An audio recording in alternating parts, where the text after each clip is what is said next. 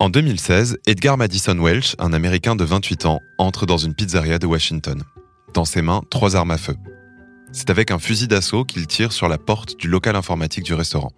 Qu'espère-t-il trouver derrière L'épreuve d'un trafic massif d'enfants? Selon une rumeur qu'il aurait vu naître sur Internet pendant la campagne présidentielle, cette pizzeria servirait de plateforme à une organisation pédophile. Et pourtant, derrière la porte, il ne trouve qu'un porte-manteau et un placard avec un ordinateur que le personnel utilise pour mettre de la musique.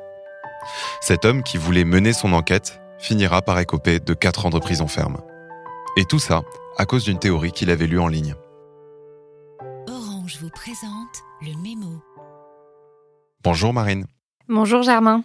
Comme cette histoire tragique nous le montre, les théories qui naissent en ligne peuvent avoir des conséquences dans la vie réelle. Alors, comment passe-t-on d'une fausse information sur le web à une descente armée dans une pizzeria familiale? Comment ces théories du complot naissent et s'amplifient en ligne? Est-ce que l'architecture des plateformes du web favorise la propagation des rumeurs? C'est ce que nous allons explorer dans ce nouvel épisode du Mémo. Pour commencer, les théories du complot sont vieilles comme le monde. Des théories ont germé sur la peste noire, les attentats du 11 septembre ou encore les premiers pas sur la Lune. Oui, mais comme moi, tu remarques que de nouvelles théories du complot prolifèrent un peu partout ces dernières années.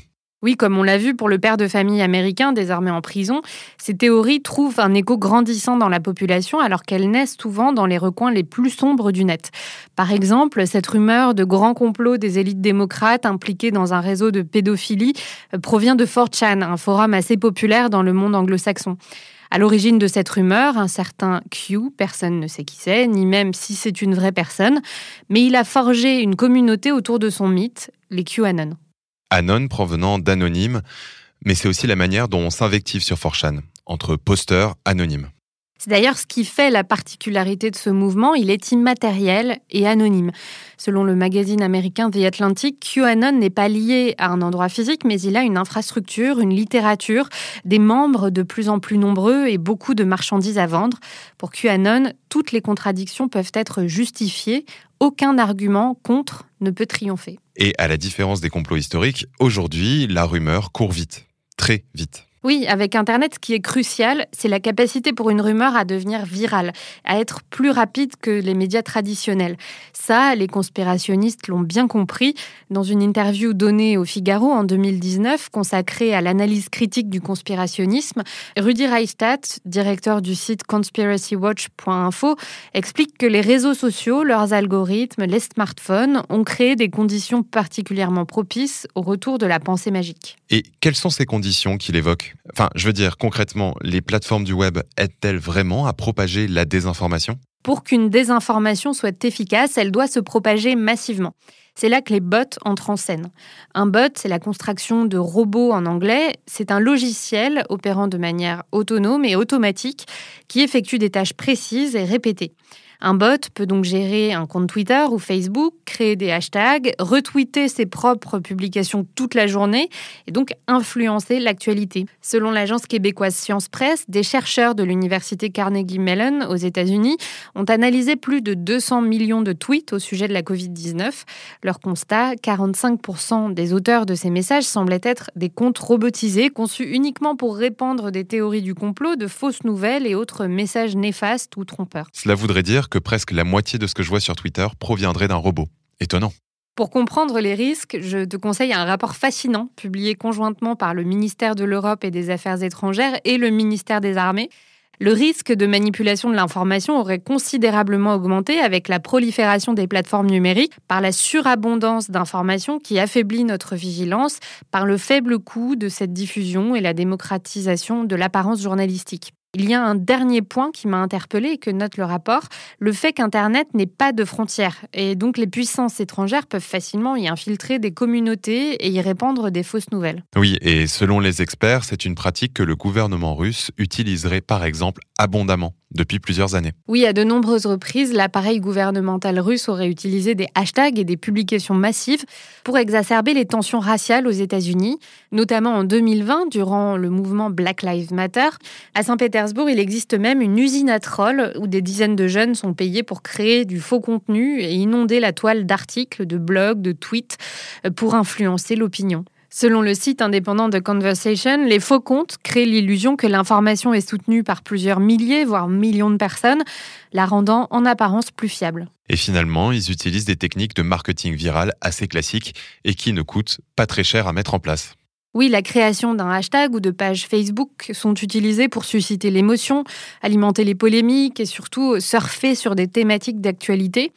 Là où ça devient dangereux, c'est quand ils sont utilisés à grande échelle pour tenter d'influencer le comportement des citoyens.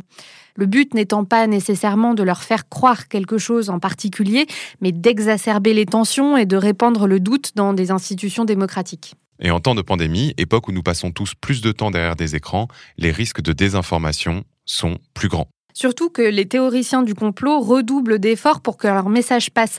Comme le montre le magazine MIT Technology Review, je cite, Ils utilisent les mêmes techniques qui ont permis aux YouTubers de devenir célèbres. Robert Franklin Kennedy Jr., un Américain qui propage l'idée fausse que les vaccins causeraient l'autisme, en est l'exemple.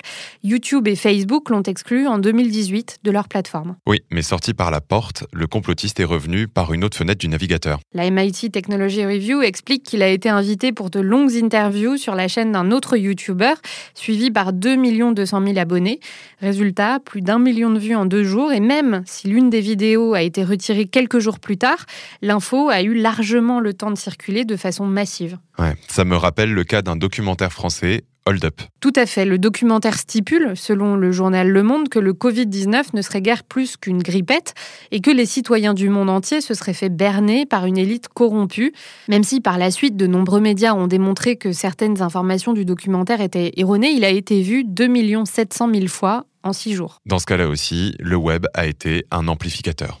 Oui, entre autres, euh, une publication Instagram de l'actrice Sophie Marceau, forte de ses 500 000 abonnés. Elle a grandement aidé à renforcer sa viralité. Mais peut-on dire pour autant que le web est une fabrique à complot? Si le web en lui-même ne peut pas être blâmé pour tous les maux du monde, ce sont bien les utilisateurs qui font cet usage, on comprend que l'architecture de certaines plateformes comme Facebook ou Twitter favorise la diffusion de ces théories et leur reprise ensuite par les médias plus traditionnels. Un article récent publié dans The Atlantic décrypte à chaque fois que vous cliquez sur un bouton de réaction sur Facebook, un algorithme l'enregistre et affine son portrait de qui vous êtes le micro-ciblage des utilisateurs, rendu possible par la collecte de leurs données personnelles, crée l'environnement parfait pour la manipulation par des publicitaires, des campagnes politiques, des émissaires de la désinformation et bien sûr par Facebook même, qui in fine contrôle ce que vous voyez et ce que vous ne voyez pas sur le site. La première conséquence de cela, c'est qu'on a l'impression que l'on voit tous la même information sur notre mur Facebook, alors qu'en fait, non. Chaque fil d'actualité est bien différent selon ce que l'algorithme a choisi pour nous, ce qui crée ce fameux effet de bulle de filtre. Oui, et le deuxième mécanisme inquiétant, c'est l'échelle de Facebook. Le réseau contrôle des millions de pages d'actualité, c'est un potentiel danger pour euh, le débat démocratique. The Atlantic note que dans chaque situation de violence extrémiste que nous avons étudiée, nous avons retrouvé des posts Facebook. Et cela atteint énormément de personnes.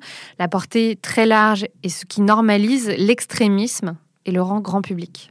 Mais alors, est-ce que Facebook, mais aussi les autres réseaux sociaux, ont pris des mesures pour limiter la circulation de ces théories du complot ils ont un peu essayé, comme le rapporte le New York Times en novembre 2020. Facebook a lancé une étude auprès de ses utilisateurs pour différencier les posts qui sont bons pour la planète de ceux qui sont mauvais pour la planète. Dans un premier temps, Facebook a demandé à ses algorithmes d'enlever les posts perçus comme mauvais pour la planète. Mais avec ce résultat, je cite, cela a aussi fait diminuer le nombre de fois où les utilisateurs ont ouvert Facebook. The Atlantic conclut donc que Facebook a calibré l'algorithme afin que juste assez de contenu dangereux soit laissé dans les actualités pour que les utilisateurs continuent à y revenir. Mais alors Marine, comment agir pour limiter l'impact de la désinformation sur nos démocraties? Eh bien l'Union européenne et le Parlement britannique y travaillent notamment. En décembre 2020, les dirigeants européens ont proposé des régulations qui s'imposaient à ces entreprises. Je cite le New York Times, les réglementations proposées par l'Union européenne obligeraient les entreprises à faire plus pour empêcher la propagation des discours haineux et la vente de contrefaçons et à donner plus d'informations sur la façon dont la publicité ciblée fonctionne. C'est assez ambitieux comme régulation. Oui, mais les législateurs insistent sur le fait, je cite, qu'une grande taille implique de grandes responsabilités. Eh bien, merci beaucoup Marine et merci à vous de nous avoir écoutés. Si cet épisode vous a plu, n'hésitez pas à le partager ou à nous laisser un commentaire sur votre application de podcast préférée. On vous dit à très bientôt pour un nouveau numéro du Mémo. C'était Le Mémo, un podcast orange.